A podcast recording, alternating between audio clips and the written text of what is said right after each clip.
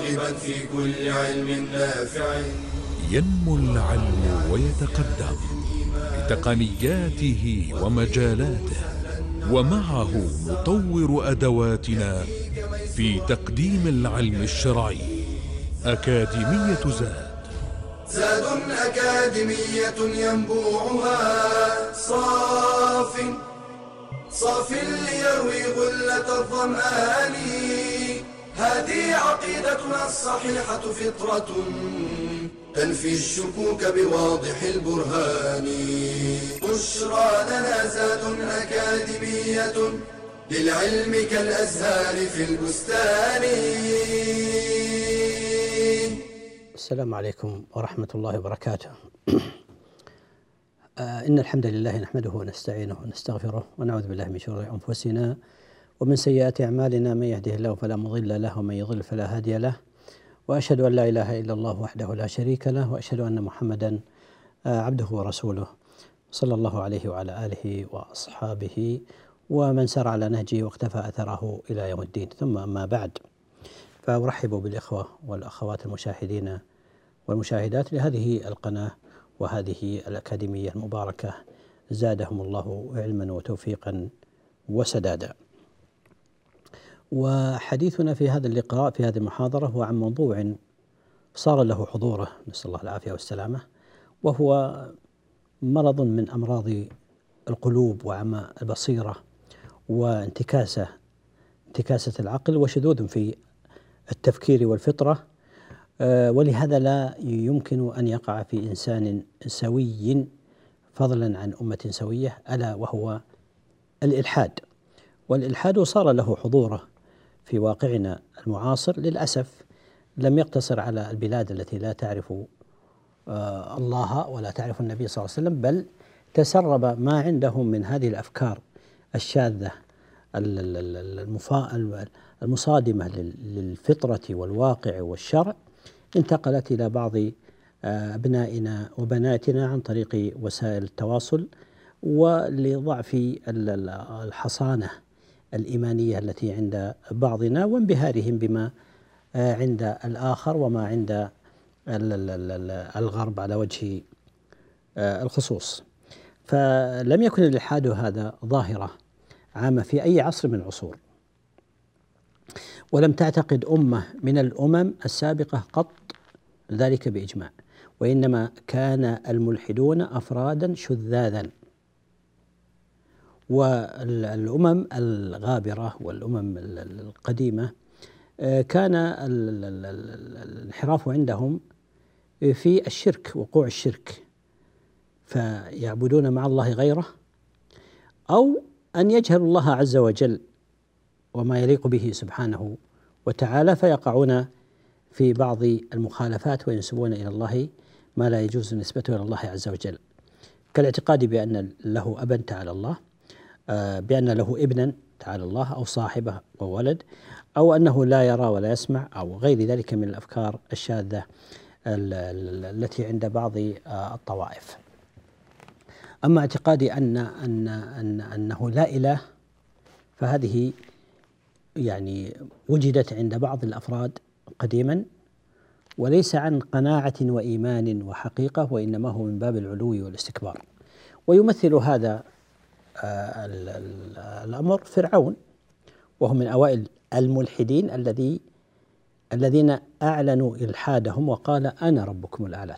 تعالى الله ما ما يقول علوا كبيرا. وقال ما علمت لكم من إله غير غيري. وهذا إنما كان على سبيل الجحود والإنكار لا على سبيل الحقيقة. ويدل على ذلك أن الله عز وجل لما ذكر عنهم ذلك قال عنهم وجحدوا بها أي بألسنتهم واستيقنتها قلوبهم ظلما وعلوا فهم وإن أنكروا وجود الخالق سبحانه وتعالى إلا أن الحقيقة أنهم يضمرون الإيمان والاعتراف بوجود الخالق سبحانه وتعالى في قلوبهم. طبعا هذا الاعتراف وهذا الإيمان لا ينفعهم ويمثل ذلك أنه أن هذا الذي يقول ما علمت لكم من إله غيري ويقول أنا ربكم الأعلى لما رأى الموت بعينيه اعترف بالحقيقة وقال حينما أدركه الغرق ماذا قال؟ قال آمنت أنه لا إله إلا الذي آمنت به بنو إسرائيل وأنا من المسلمين يعني ليس مجرد الاعتراف بالربوبية بل الإيمان والتسليم وإعلان الإسلام. قال الله عز وجل الآن وقد عصيت قبل وكنت من المفسدين. فهذا الإيمان في هذه الساعة لا ينفع. لكنها تعطي وتوحي بأن إنكاره لوجود الله عز وجل إنما هو من باب العناد والاستكبار لا على سبيل الحقيقة. وهذا أغلب ما عند الملحدين حينما ينكرون وجود الله عز وجل فهم يستيقنون وجوده سبحانه وتعالى ويظهر ذلك على فلتات ألسنتهم ويظهر ذلك أيضا في ساعات العسرة وعند الاحتضار والموت. وكم من كبار الملحدين من تراجع بعد ذلك وأعلن الاعتراف بوجود الخالق سبحانه وتعالى والصور في هذا المعنى كثيرة.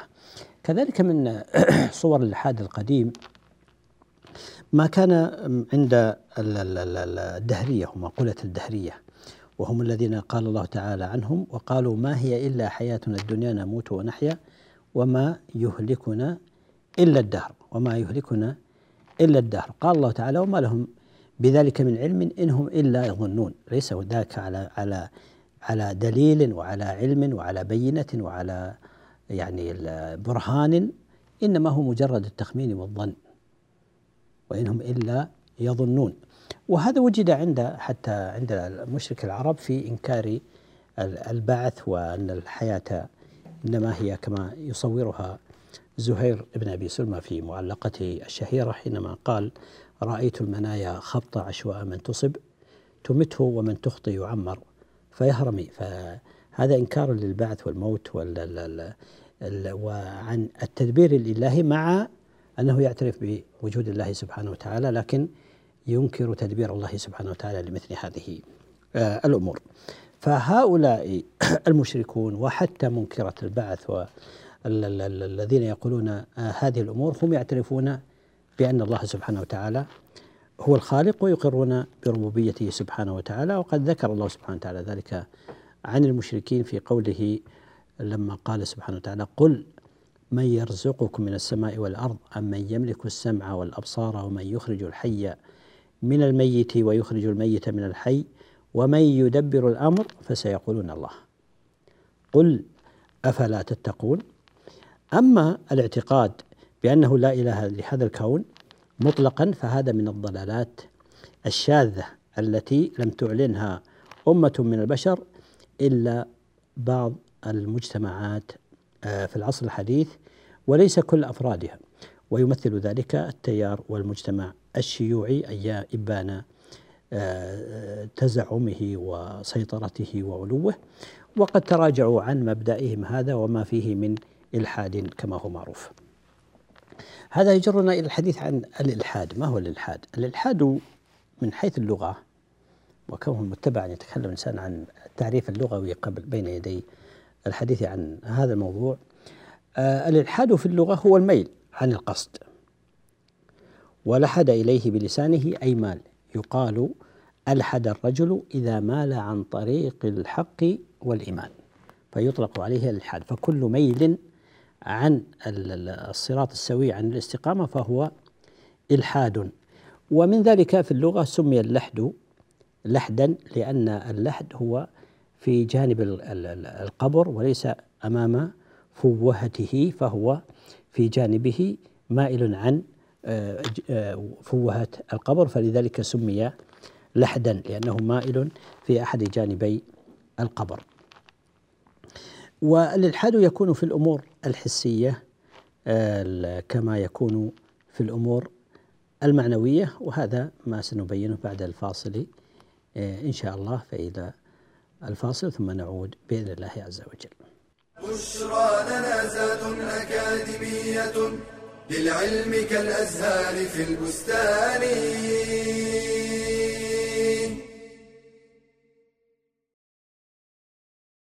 ما من أحد يدخله عمله الجنة؟ فقيل ولا أنت يا رسول الله.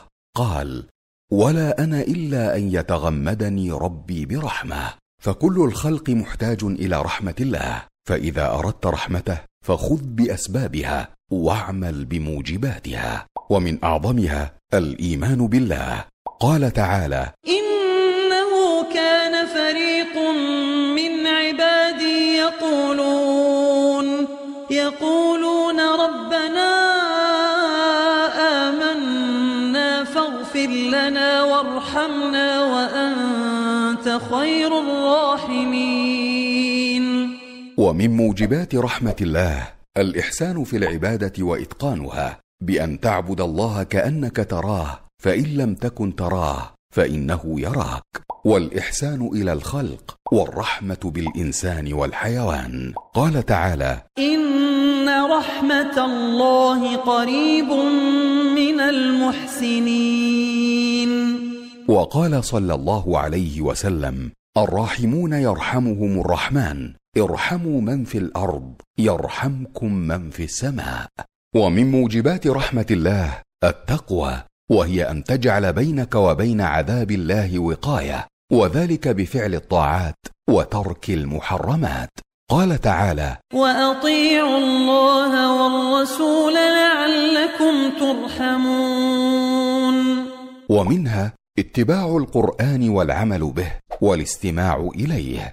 قال تعالى وإذا قرئ القرآن فاستمعوا له وأنصتوا لعلكم ترحمون ومن موجبات رحمه الله الصبر على الطاعه وعن المعصيه وعلى اقدار الله قال تعالى في شان الصابرين أولئك عليهم صلوات من ربهم ورحمة وأولئك هم المهتدون. ومن موجبات رحمة الله التوبة الصادقة مع الإصلاح. قال تعالى كتب ربكم على نفسه الرحمة أنه من عمل منكم سوءا بجهالة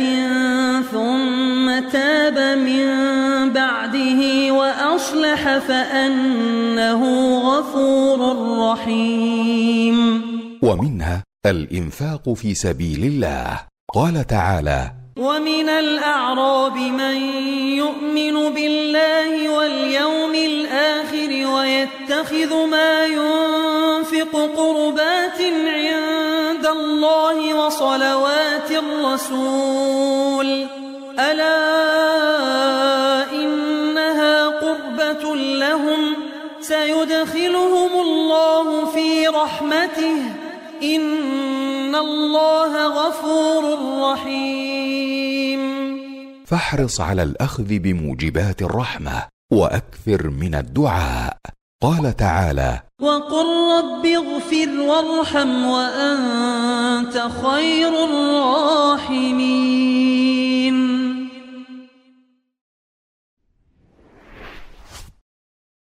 بشرى لنا زاد أكاديمية للعلم كالأزهار في البستان. السلام عليكم ورحمة الله وبركاته. نعود والعود أحمد في استكمال آه، ما بدأناه من الحديث عن تعريف الإلحاد وذكرنا المعنى آه، اللغوي آه، للإلحاد وهو الميل عن القصد والميل عن ال- ال- ال- الصراط المستقيم. وهذا التعريف هو وارد أيضا في التعريف الشرعي. ففي الشرع الإلحاد هو الميل عن طريق الحق الذي يجب اعتقاده إلى الباطل إلى الباطل. فهو الميل والانحراف عن الحق إلى الباطل يسمى إلحادا. ولذلك يأتي الإلحاد ويطلق على الأمور الحسية كما قلنا في اللغة أنه يسمى اللحد لحدا. وهذا أمر محسوس. ويطلق على الأمور المعنوية كما في آه، الإلحاد في أسماء الله عز وجل. قال الله عز وجل ولله الأسماء الحسنى فادعوه بها وذروا الذين يلحدون في أسمائه أي يميلون بها عن عن ما يليق بها وعما أراد الله سبحانه وتعالى. فهذا نوع من الإلحاد المعنوي. كذلك يكون ال- الإلحاد يكون في الأمور العقدي الاعتقادية ويكون في الأمور العملية أيضا. فالأمور الاعتقادية مثل الإلحاد في أسماء الله عز وجل الذي أشرنا إليه وذكره الله عز وجل في محكم تنزيله وذروا الذين يلحدون في أسمائه. سيجزون ما كانوا يعملون. أما العملي فكما في قول الله عز وجل عن الفضائل الحرم وخصائصه التي ميزه الله سبحانه وتعالى بها قال ومن يرد فيه بإلحاد بظلم نذقه من عذاب أليم ومن يرد فيه بإلحاد بظلم. فمن هم بالمعصية في الحرم فإنه يعاقب على هذا الهم وهذه الإرادة وإن لم يفعلها وهذه من خصائص آه، الحرم من خصائص الحرم لتعظيم الله سبحانه وتعالى له وتخصيصه بخصائص وسمات لا تكون إلا له لما له من المكانة والمنزلة عند الله عز وجل وفيه بيته العتيق. فإذا الإلحاد يكون في الاعتقاد كما يكون في إيش؟ في الأعمال. كذلك ينقسم باعتبار مجالاته إلى إلحاد في آيات الله الكونية وإلحاد في آيات الله الشرعية. إلحاد في آيات الله الكونية كنسبة آه، الخلق أو نسبة النعم إلى غير الله سبحانه وتعالى إما استقلالا وإما مشاركة وإما إعانة وكلها من الإلحاد في آه، آيات الله الكونية. أن يزعم الإنسان أن لله شريكا في ملكه أو معينا وظهيرا أو خالقا مع الله تعالى. كلها من صور الإلحاد في آيات الله الكونية. في آيات الله الشرعية تحريفها عن مواردها الشرعية. فمن حرف النصوص عن مراد الله ومراد رسوله صلى الله عليه وسلم وما دلت عليه ما دل عليه ظاهرها فإن هذه صورة من صور الإلحاد كإلحاد الباطنية والرافضة وإلحاد الحداثيين في عصرنا الحاضر بالتلاعب بالنصوص وصرفها عن معانيها ومرادها آه، الظاهري من ذلك. فهذه كلها من صور آه، الإلحاد آه، الإلحاد في آيات الله الشرعية. بعد ذلك ننتقل إلى معنى الإلحاد في المفهوم المعاصر. الإلحاد في مفهوم المعاصر قلنا إنه في السابق ما كان فيه ذاك الوجود إلا في أفراد قلائل. أما في عصرنا الحاضر فلا أصبح هناك يعني تجمعات وجماعات قائمة ومذاهب قائمة على الإلحاد. ومن أوائل الإلحاد في عصرنا الحاضر الحاضر هو الشيوعية الذين قالوا لا إله والحياة مادة. قالوا لا إله إنكار لله عز وجل والحياة مادة. وقالوا إن المادة لا تستحدث ولا تفنى فهي أبدية أزلية. لا تخلق ليس لها خالق ولا تفنى ليس لها نهاية. على على هذا قامت الشيوعية.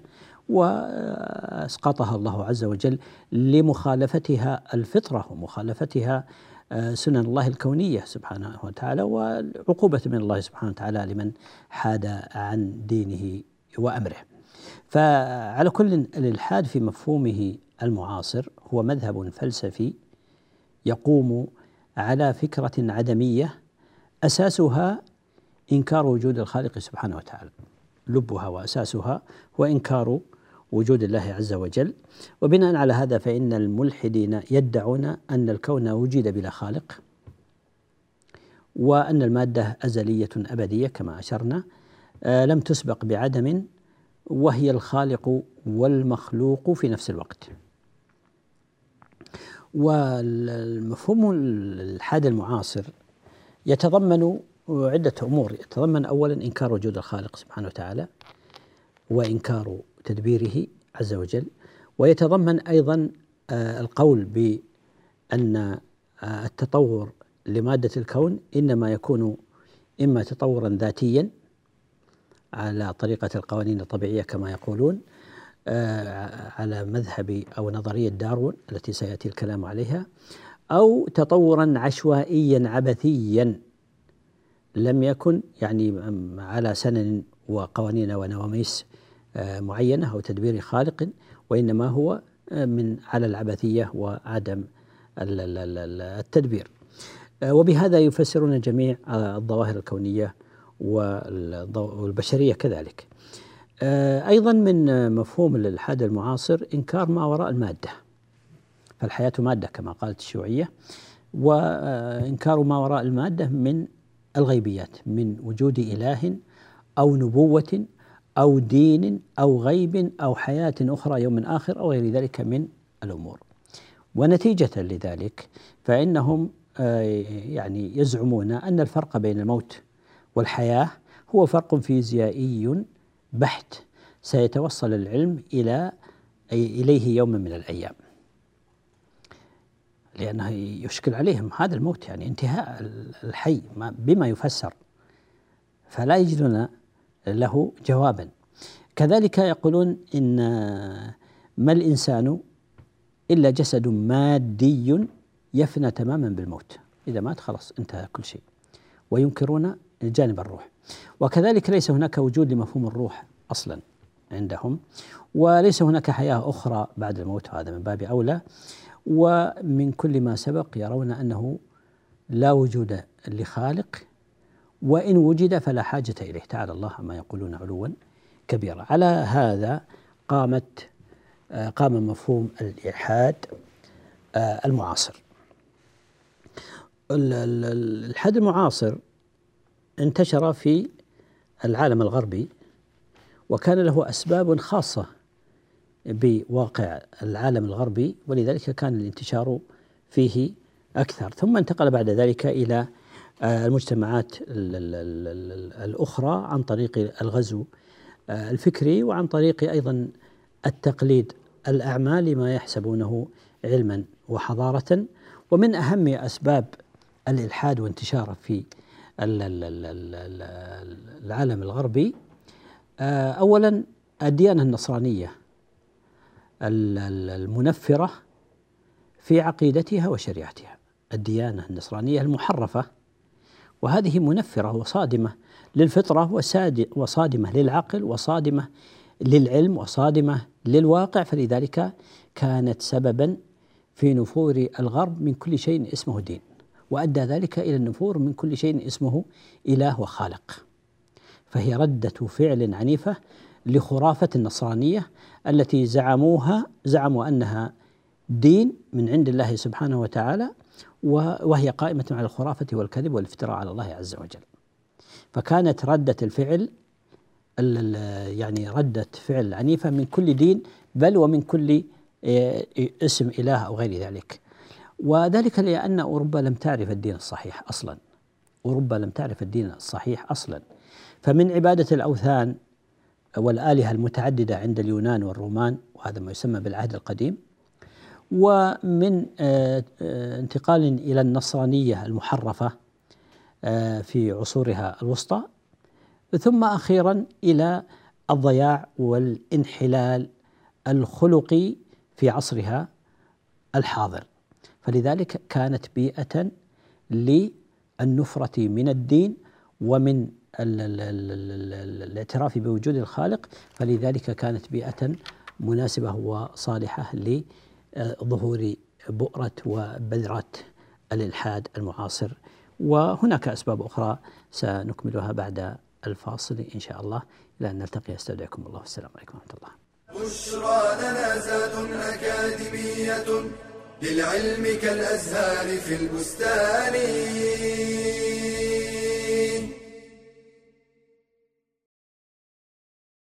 نعم الله علينا كثيرة جدا. لا نستطيع لها حصرا ولا نطيق لها شكرا إلا أن يوفقنا الله لذلك.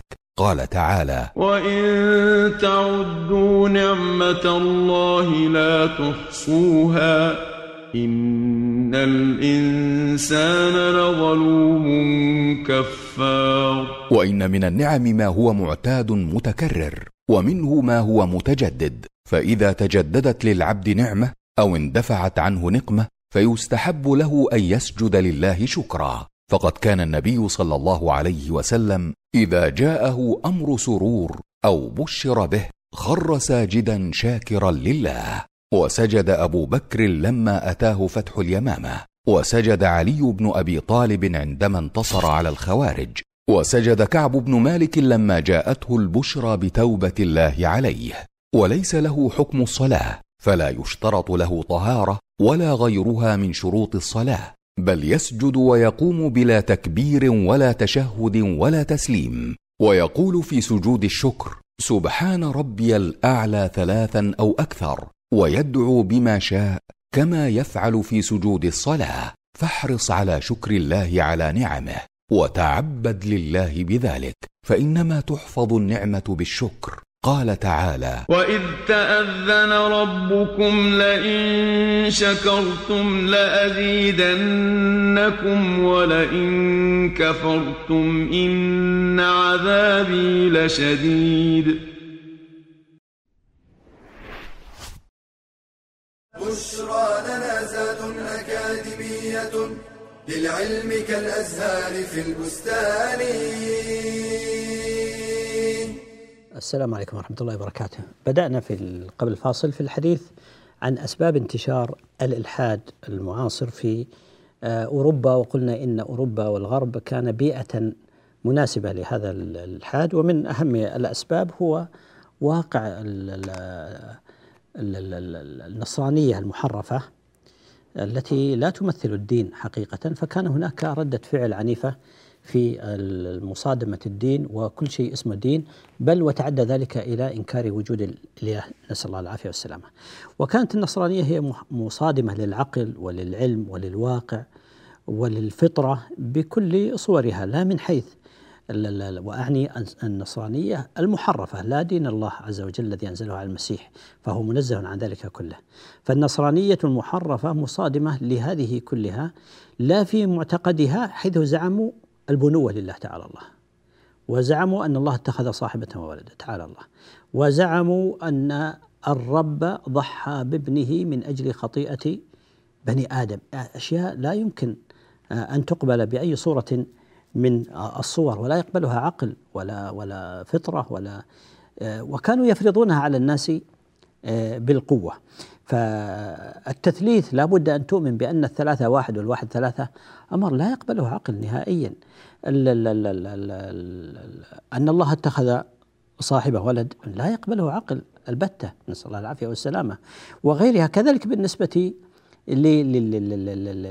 للتشريع فشرعوا الرهبانية. ولم يلتزموا بها شرعوها وهم يخالفونها في الجانب الخفي وهو سلوك مناف للفطرة البشرية ولا شك أن الخروج من هذا الدين المنحرف هو أمر يعني يستوجبه العقل والفطرة والتفكير السليم لكن إلى إلى أين؟ هنا لم يكن الإسلام حاضرا عندهم حتى يقتنعوا بذلك فما كان منهم إلا السلبية والنفور من كل شيء اسمه دين ومن كل شيء اسمه إله تعالى الله عن ذلك علوا كبيرا. فهذه من أكبر أسباب انتشار الإلحاد في أوروبا وللأسف انتقل بعد ذلك إلى آه، بلاد المسلمين وغيرها من البلدان. كذلك من هذه الأسباب هو طغيان رجال الكنيسة مما أدى إلى بغض رجال الدين وفسادهم بإطلاق. وهذا الفساد عند رجال الكنيسة الذين يظن فيهم أنهم هؤلاء الخلص الأخيار. ظهر الفساد لا في الجوانب الأخلاقية وعدم التزامهم بالدين وأيضا من الجانب الطغيان وهو ما أظهروه من قضية صكوك الغفران ومن محاكم التفتيش ومن مساندة النظام الإقطاعي الظالم وغير ذلك من الأمور التي جعلت الناس تنفر منهم. فرجال الكنيسة جعلوا أنفسهم أربابا من دون الله يشرعون ويلزمون الناس ويفرضون عليهم ما يرونه من غير أن يكون لأحد أي اعتراض. فاستعبدوا الناس وجعلوا أنفسهم واسطة بينهم وبين الله سبحانه وتعالى ولا يمكن أن يتوب العبد إلى الله عز وجل إلا عن طريقهم. وهذه قمة الاستعباد. وفي كلمات ربعي بن عامر رضي الله تعالى عنه حينما قال إن الله ابتعثنا لنخرج العباد من عبادة العباد إلى عبادة رب العباد. وهذا هذا الواقع لأن الأمر كان جدا يعني يعني واقع مؤلم ومظلم. نسأل الله العافية والسلامة. ال ال أوروبا لم تعرف الدين الصحيح الذي آه، جاء في الإسلام وجاء به النبي صلى الله عليه وسلم. وإنما هي من خرافة إلى خرافة من الوثنية أيام الرومان واليونان وهو العهد القديم إلى خرافة الكنيسة وطغيانها في العصور الوسطى إلى الانحلال الخلقي والإلحاد في عصرها الأخير. من العوامل التي ساعدت على انتشار الإلحاد هو الكشوفات العلمية. لكن يجب بين يدي هذا الحديث أن نبين أنه ما كان العلم يوما من الأيام ما كان معاديا للدين ولكنه عدو للخرافة ومنذ انتشار العلم والكشوفات العلمية في أوروبا وجدت أن هذه الحقائق العلمية تصادم خرافة الكنيسة. فلذلك صار عندهم ردة الفعل العنيفة هذه وأدى ذلك عندهم إلى معركة كبرى بين هذه الحقائق العلمية التي يثبتها تثبت بالتجربة وبالعلم وبالحقائق المحسوسة الواضحة وبين ما تفرضه الكنيسة وتزعم أنه دين الله عز وجل. فوقعت هذه المعركة حتى أصبح الناس تركوا الدين بكليته والاعتراف حتى بالخالق تعالى. الله عن ذلك علوا كبيرا. وهذه وقعت الحرب الشعوى بينهم. هذا بسبب أن المنهج العلمي هو أصلا أخذه الأوروبيون من المسلمين. وأن أن هذا المنهج التجريبي وحقائقه العلمية صارت مصادمة لما يدعيه النصارى وينسبونه إلى الله عز وجل زورا وبهتانا. وكلما تقدم الزمن ثبتت صحة الحقائق العلمية وبطلان ما كانوا يدعونه منسوبا إلى دين إلى الدين إلى دين الكنيسة. ولكن للأسف تطور الأمر في إنكار كل ما يسمى دينا أو حتى بإنكار وجود الخالق سبحانه وتعالى. كذلك من هذه العوامل عوامل انتشار الفكر الإلحادي في أوروبا هو التناقض الشديد بين دعاوى الدين التي يزعمون أنها من دين الله عز وجل وبين حقائق العلم التجريبي الذي اكتشفوه. وهذا التناقض آه، الشديد أدى إلى إلى إلى إلى ردة الفعل التي أشرنا إليها قبل قليل. وكذلك للأسف خوض بعض من علمائهم في قضايا غيبية بلا دليل ولا, برهان. فيقولون في أشياء غيبية بأشياء لا دليل عليها البتة فجعل الناس ينفرون من مثل هذا آه، الأمر. هناك يعني عوامل أخرى ساعدت على انتشار الإلحاد في أوروبا وهي طغيان المادة والانبهار بالاختراعات الحديثة آه، مع شهوة الانحلال والتمرد وتتبع الشهوات. وفي هذه الأثناء سوق أن الدين مصادم ومانع من التقدم والحضارة. ومعلوم أن أكثر الانحرافات المعاصرة ليس دافعها قوة الحجة بل الانكسار لضغط الثقافة المهيمنة هذا خاصة عند المسلمين. فليست القضية قضية حجج وبراهين. قائمة على هذا الإلحاد إنما هو للشهوة الخفية عند الناس فمحاولة محاولة القضاء على كل ما يمكن أن يقف في سبيلهم ويمنعهم من هذا التحلل والانحلال. أيضا من الأسباب التي يجب أن لا تغيب في انتشار الإلحاد هو دور اليهود في نشر الإلحاد وهذا ظاهر جلي. العداوة بين اليهودية والنصرانية على سبيل المثال هذه عداوة أزلية مزمنة قديمة. ولذا كانت اليهود تحارب كل دين غير اليهودية. وترى في خطتها لإقامة مملكة داود إفساد الأمميين جميعا وهم غير اليهود وإبعادهم عن الدين والأخلاق ونشر الانحلال والإلحاد بينهم بشتى الوسائل ومنها وسائل آه، الإعلام الجديد والتواصل الاجتماعي. اليوم. فاليهود لهم دور كبير جدا في نشر الإلحاد ومحاربة كل دين حتى وإن كان دين النصرانية فضلا عن دين الدين الإسلامي. فكان يعني دورهم في هذا ظاهر جلي. كذلك غياب الأمة الإسلامية عن بيان الحق. هم نفروا من الخرافة لكنهم لم يجدوا الحقيقة أمامهم بين أيديهم وهذا من قصورنا نحن وتقصيرنا في تبليغ دين الله سبحانه وتعالى.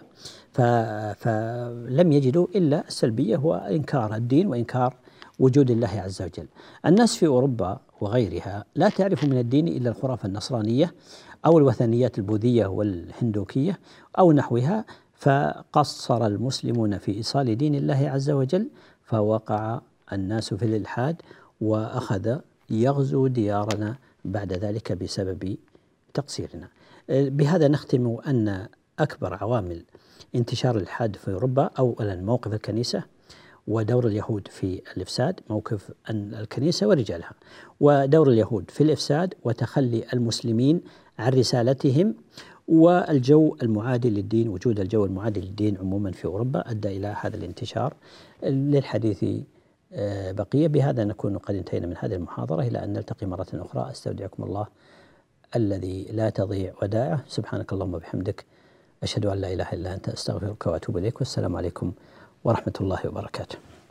يا راغبا في كل علم نافع متطلعا لزيادة الإيمان وتريد سهلا النوال ميسرا يأتيك ميسورا بأي مكان.